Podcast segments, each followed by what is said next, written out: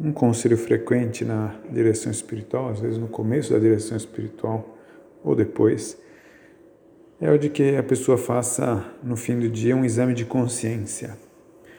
É razoável que seja assim, né, para uma pessoa que é cristã, que se diz filho, filha de Deus, né? É razoável que no fim do dia queira ver como é, se conjugou a liberdade humana com a ação da graça divina. Né?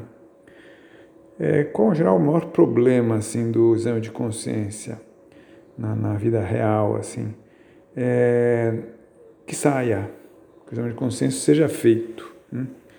Porque ao final do dia, ao cansaço, ao esquecimento, ao desânimo, há uma série de coisas que às vezes se interpõem aí acabam é, impedindo a continuidade do exame de consciência.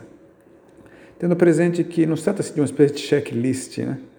Coisa que vai ver o que vai rabiscando lá umas coisinhas, esticando umas coisas que foi fazendo ao longo do dia. Do dia. Não, não, é uma questão de amor.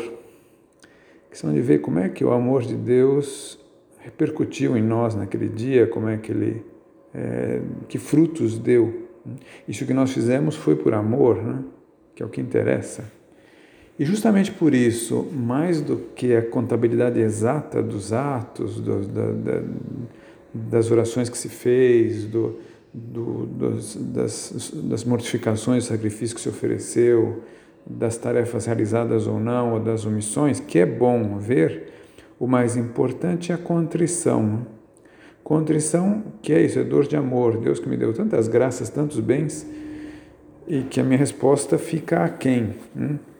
Mas visto da forma correta, a contrição não leva à tristeza. Né? Ela é, se dói da ofensa, mas sabe que Deus é Pai. Sabe que Deus está dando graça, sabe que Deus está vendo as nossas falhas, mas está vendo a nossa boa vontade também, que é às vezes o que para Ele mais importa. Né? Então, o fruto sempre do, do exame de consciência bem feito, rapidinho, uma coisa assim de dois minutos, por aí, né? um exame muito longo não, não interessa porque é, pode gerar complicações interiores. Né? Fruto desse exame de consciência assim, em breve, no fim do dia, já lá, nos últimos momentos, deve ser poder encostar a cabeça no travesseiro assim, com o coração beve. Né?